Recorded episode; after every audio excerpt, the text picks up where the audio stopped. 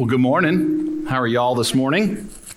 Welcome to the Hills. My name's Jeremy. I'm the campus pastor here at the Hills, West Fort Worth, and it is uh, an honor to get to preach uh, here today.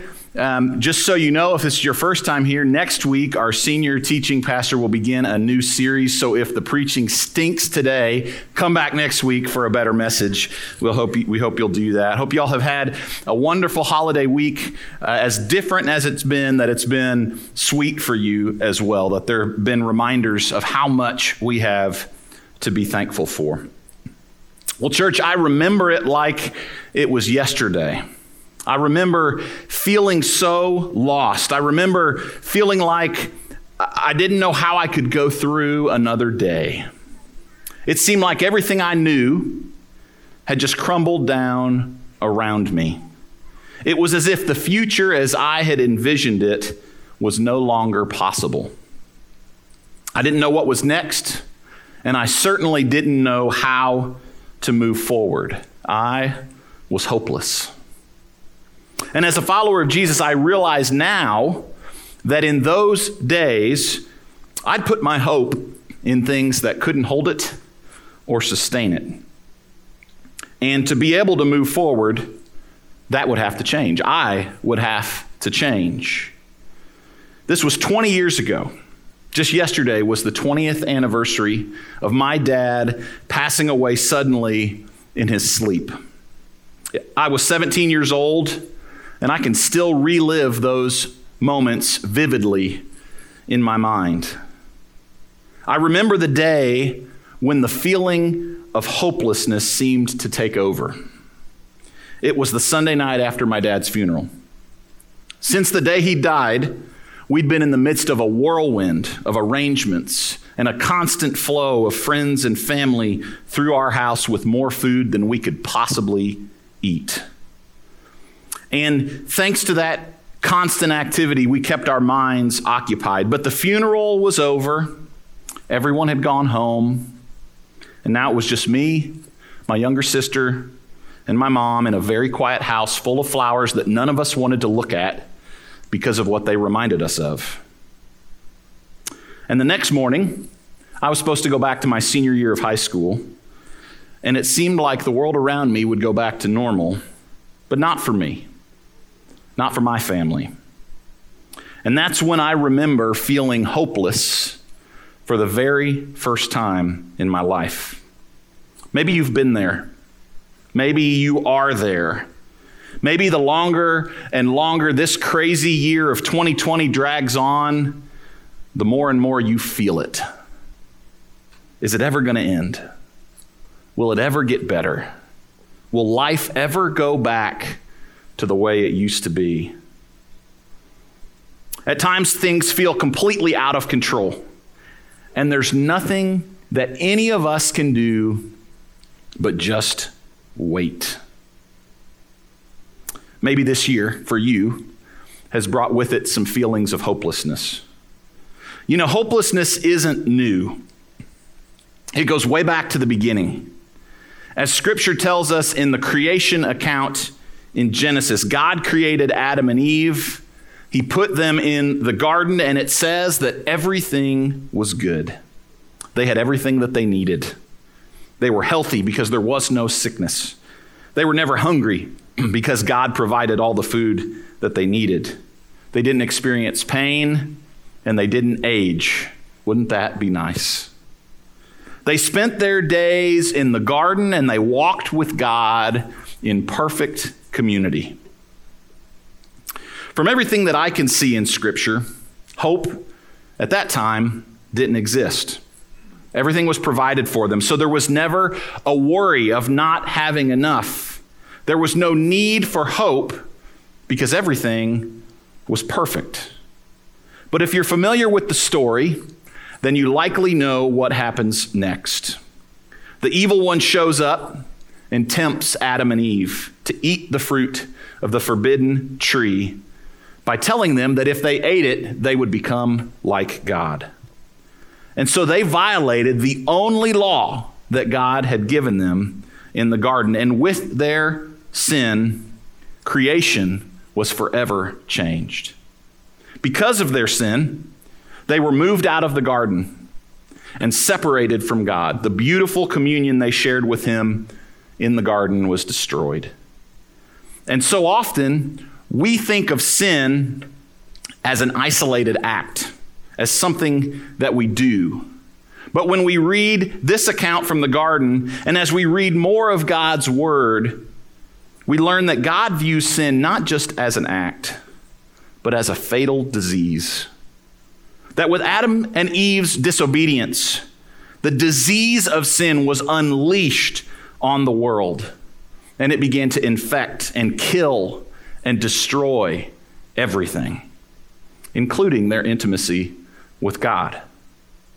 Now, instead of walking daily with God, they were at a distance from Him.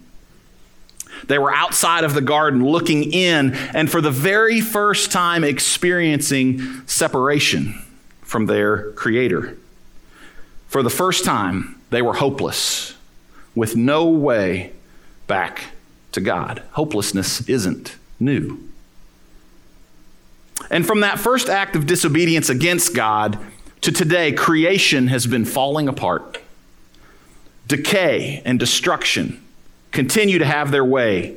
It's easy to see just by looking around. Brokenness is everywhere sickness, disease, poverty, hatred, injustice, relationships that don't last, brokenness. It touches everything, including our own lives and the ones that we love the most. And if left on our own to figure things out, it doesn't take very long at all for hopelessness to set in.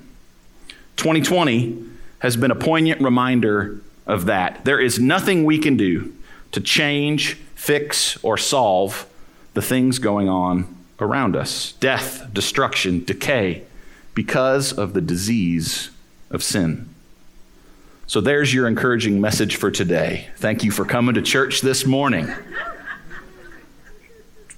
There is nothing that can be done to reverse the, the, the, effects of this sin disease. That is nothing without the unfailing love and faithfulness of our God.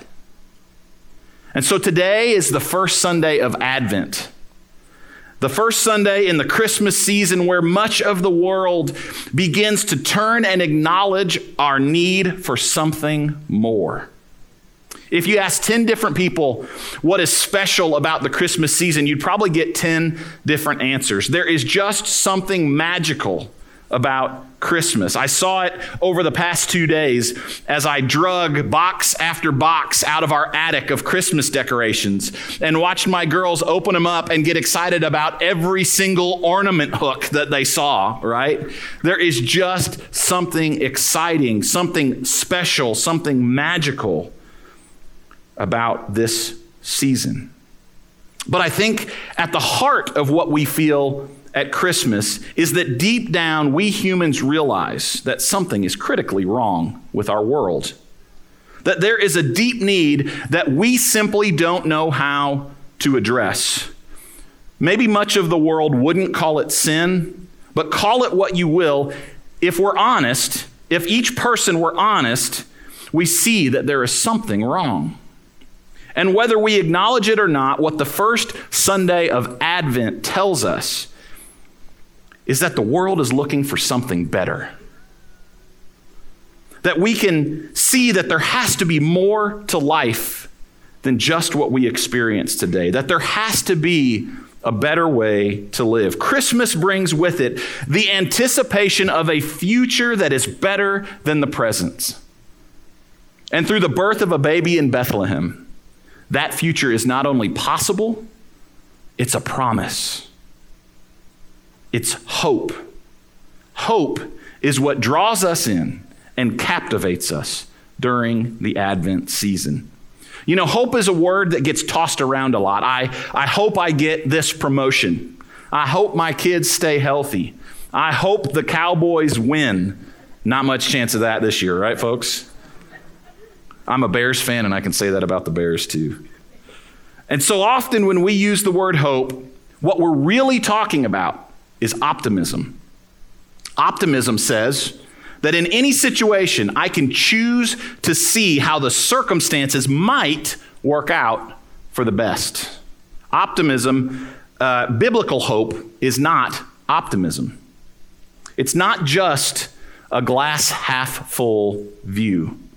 It's not just looking on the bright side. Biblical hope goes so much deeper. In Scripture, there are a couple of words that are translated into hope. One is the Hebrew word that is used to describe what Noah did as the waters receded around the ark. It simply means to wait. But the second word has its roots in the Hebrew word for cord. And I'm certainly not a Hebrew scholar, nor do I have any desire to be. But as I've read about this word, the best description I found was this that when you pull both ends of a cord, the tension builds and builds and builds until eventually it breaks and is released. And so this word refers to the feeling of tension and expectation while waiting for something to happen. Maybe a little something like this. What's it going to do? Gosh, Who's in there? rainy. Rainy. Rainy. Yeah. Tension building, waiting with expectation. This word hope, this waiting with expectation, it's critical for those of us who have said yes to Jesus. The Jesus way of life is built on hope. And so we must have a clear understanding of what it is we put our hope in. So if you would, open your Bibles to Romans chapter 8. You can go to the Bible app on your phone if you'd like to do that. We're going to start in verse 20. The Apostle Paul is the writer of this passage. And in verse 20, he goes back and draws on the event in Genesis that we talked about just a few minutes ago when the need for hope entered the world, when Adam and Eve ate the fruit and the disease of sin began its rampage. And he says this, verse 20 For the creation was subjected to frustration, not by its own choice, but by the will of the one who subjected it, in hope that the creation itself will be liberated from its bondage to decay and brought into the freedom and glory of the children of God. And so Paul says that we, that all of creation, are going to be frustrated. That life on earth is going to be a mess. That this disease of sin entered the world and is running rampant, and it touches everything. It impacts everything. It corrupts everything. Creation was subjected to frustration, and sin is going to run its course in the world around us.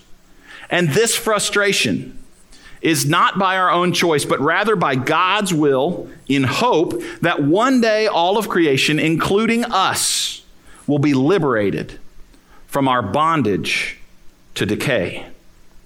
And then continuing in verse 22. We know that the whole creation has been groaning as in the pains of childbirth right up to the present time. Not only so, but we ourselves, who have the first fruits of the Spirit, groan inwardly as we wait eagerly for our adoption to sonship, the redemption of our bodies.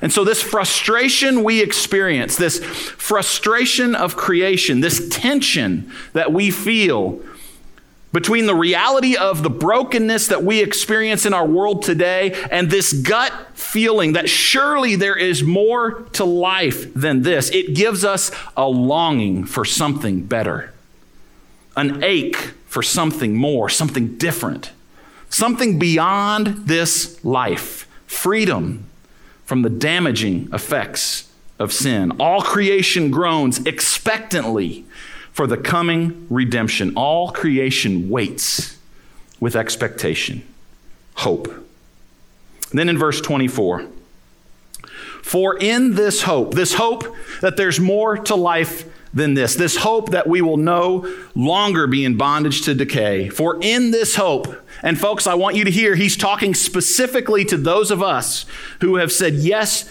and put our faith in Jesus. For in this hope, we were saved.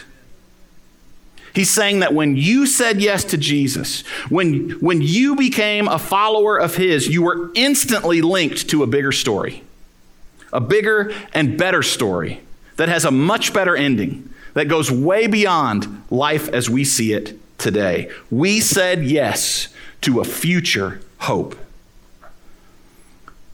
For in this hope we were saved. But hope that is seen is no hope at all. Who hopes for what they already have? But if we hope for what we do not yet have, we wait for it patiently.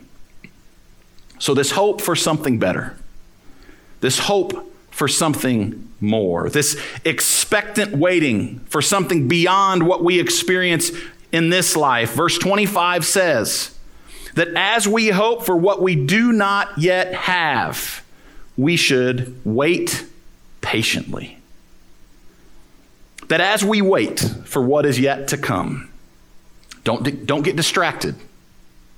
Don't let your focus drift. Don't put your hope, don't let it move to things of this world, because ultimately that will only bring frustration and disappointment, because everything in this world is in bondage to decay. But you, follower of Jesus, you have something to look forward to. Wait patiently. But as you wait patiently, know this in verse 26 In the same way, the Spirit helps us in our weakness. We do not know what we ought to pray for, but the Spirit Himself intercedes for us through wordless groans. And He who searches our hearts knows the mind of the Spirit, excuse me, because the Spirit intercedes for God's people in accordance with the will of God. And we know that in all things, God works for the good of those who love Him, who have been called according to His purpose. And so as we wait, we know that God joins us here. He meets us here in the brokenness. That He knows just what we need because his Holy Spirit intercedes for us. We know that God is at work even now, even when we may not be able to see it, even when we may not understand it. He is at work now. And He's at work on our behalf, working all things together for good because of His unfailing love for us.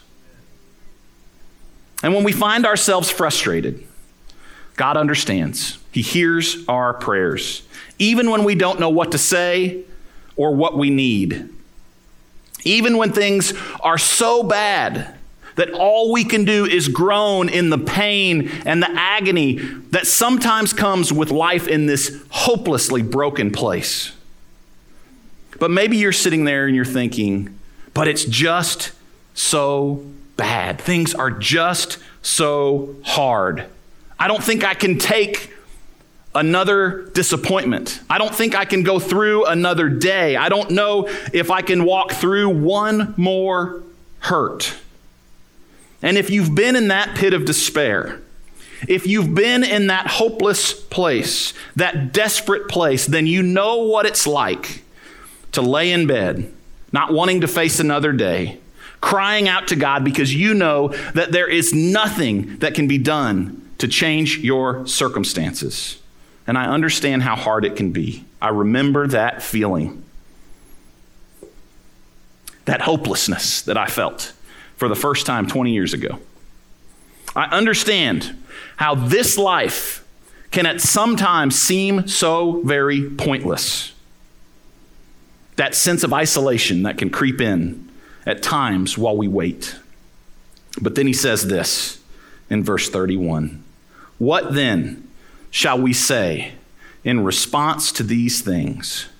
These frustrating, painful, agonizing things. What then shall we say in response to these things? If God is for us, who can be against us?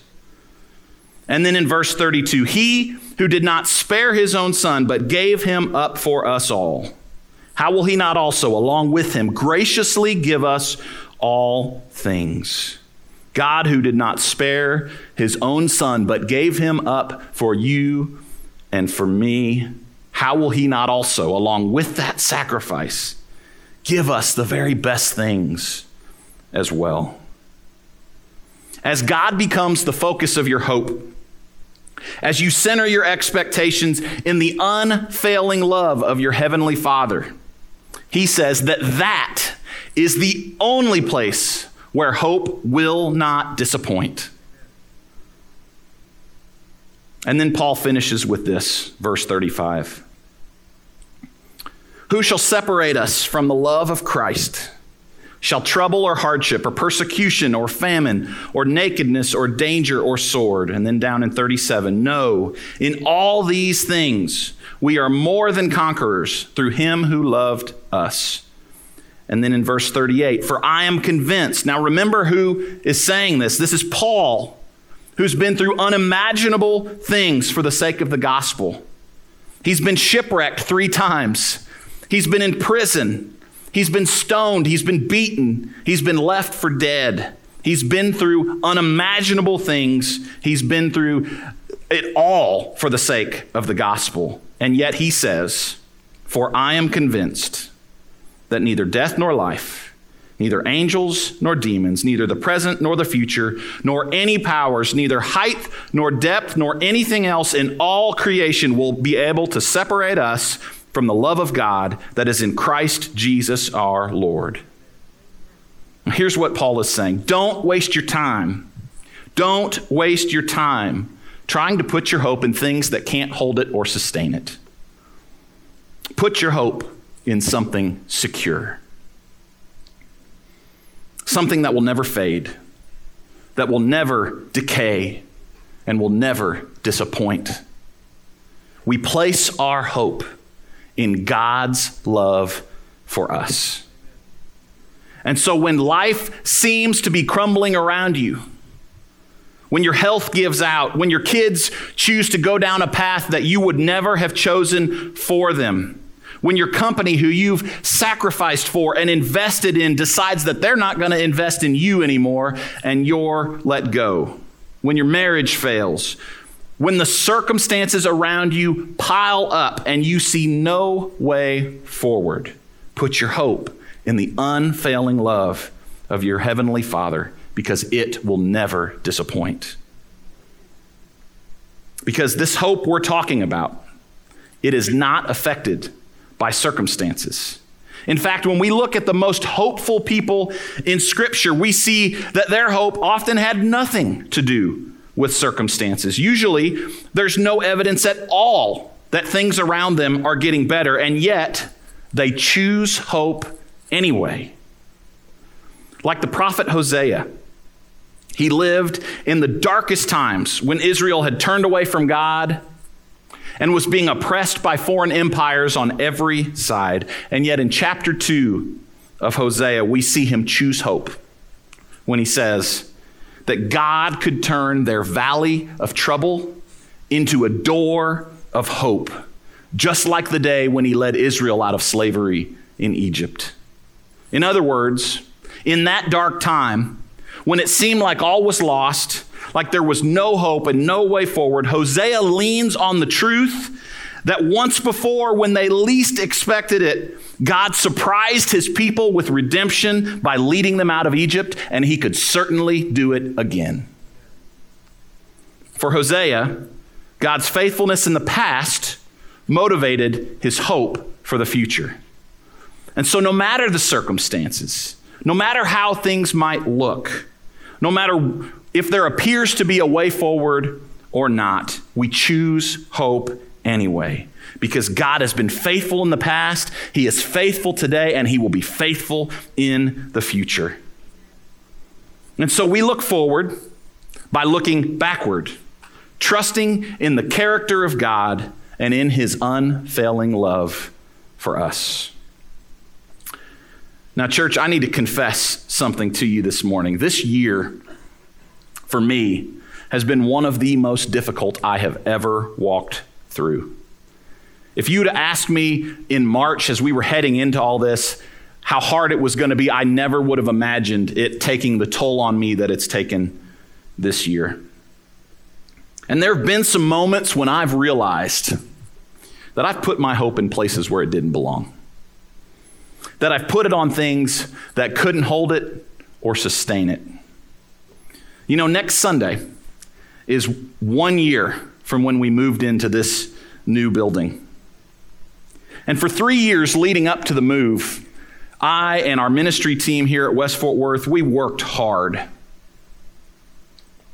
And we spent lots of energy and lots of time preparing and getting ready for where we believed God was leading this campus of the Hills Church.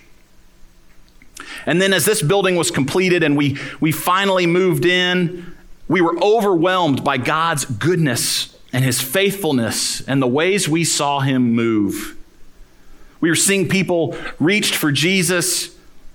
Our campus was growing and making an impact in ways that we knew only God could do.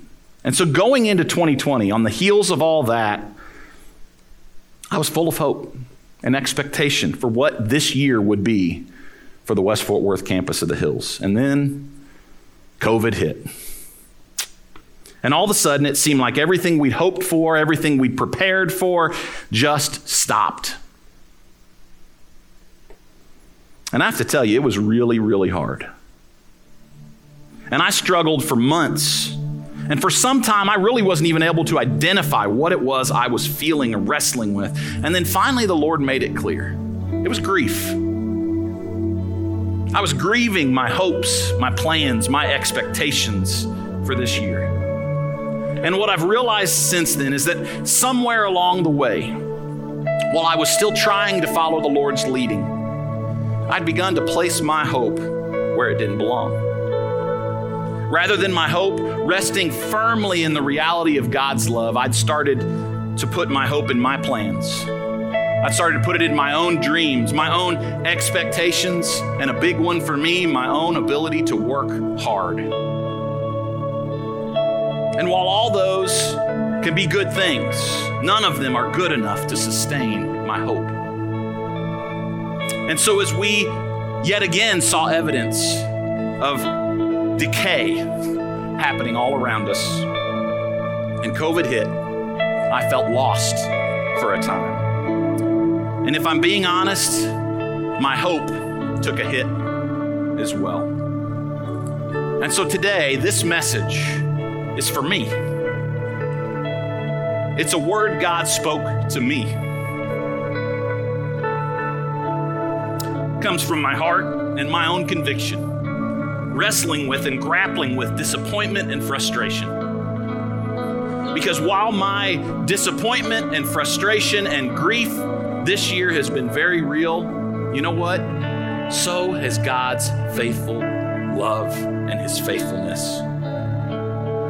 And so when I wonder about the circumstances and what they may bring and what the future holds here at West Fort Worth, I look backward to see God's past faithfulness. And I trust in his character and his unfailing love and keep moving forward. And the greatest expression of that deep and unfailing love is God choosing himself to live among us as a human, then being willing to go to the cross and sacrifice himself on our behalf, and then be raised to life again three days later. More than once in Romans, Paul says that the good news of Jesus' resurrection announces the hope of future glory. Jesus has overcome death, and it is a foretaste of what God plans for all creation, for you and for me. A hope that creation itself will be liberated from the slavery and, con- and corruption and decay into freedom. Our hope as Jesus people is bold waiting for humanity and the whole universe to be rescued and redeemed from evil and death. And some would say it's crazy. Maybe it is. But biblical hope looks back to the risen Jesus in order to look forward with confidence and joy. It says this in Hebrews chapter 6 We have this hope as an anchor for the soul, firm and secure. And so, for each of us, in light of all of this, what do we do when we realize that we've misplaced our hope? I'm going to borrow a phrase from my dad. He used to say, move it or lose it. When our hope is placed in something that can't sustain it, we either move it to something that can, the only thing that can, or we will lose it. And so may each of us today be reminded of the only thing that can sustain our hope. May we learn to place our hope only in God's deep and unfailing love for us. In Psalm 39, I love this verse, verse 7. And so, Lord, where do I put my hope? My only hope is in you. Can you say that last part with me? My only hope is in you. Now, you said that with your church voices. Let's say that like we mean it. My only hope is in you. One more time. My only hope is in you. Amen. Let me pray for us. God, you are so very good to us. And Father, even in seasons where we are floundering, where maybe we lose sight of who you are and how good you are and how faithful you are, you're so patient with us. And you're so good to us. And you're faithful even when we don't believe it, even when we don't see it.